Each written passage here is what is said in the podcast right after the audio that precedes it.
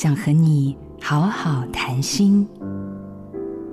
你知道自己一天在心中的碎碎念、自言自语大概多少句吗？答案是七千到一万句。自我内言这个概念来自加拿大心理学家麦辛堡，意思是我们在内心说的心里话。它可以是一种提醒、一种鼓励，也可以是促进思考的最佳帮手。但大多数人只将过去的经验、习惯用语在内心不断重复。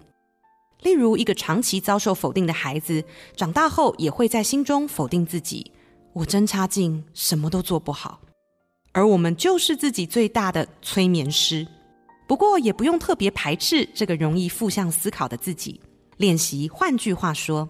例如，习惯在出错时咒骂自己：“我真是笨死了的人。”先练习抓到：“啊，我发现刚刚在骂自己了耶。”然后换句话说。嗯，我的确还不擅长，但我愿意再试一下，试试看。换句话说之后，自己身体的感觉是不是暖暖的、松松的，不再那么紧绷了呢？不用证明给谁看，你就是最好的自己。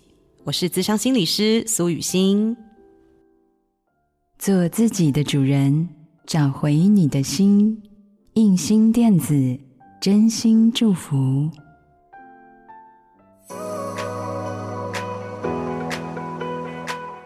你开趴了吗？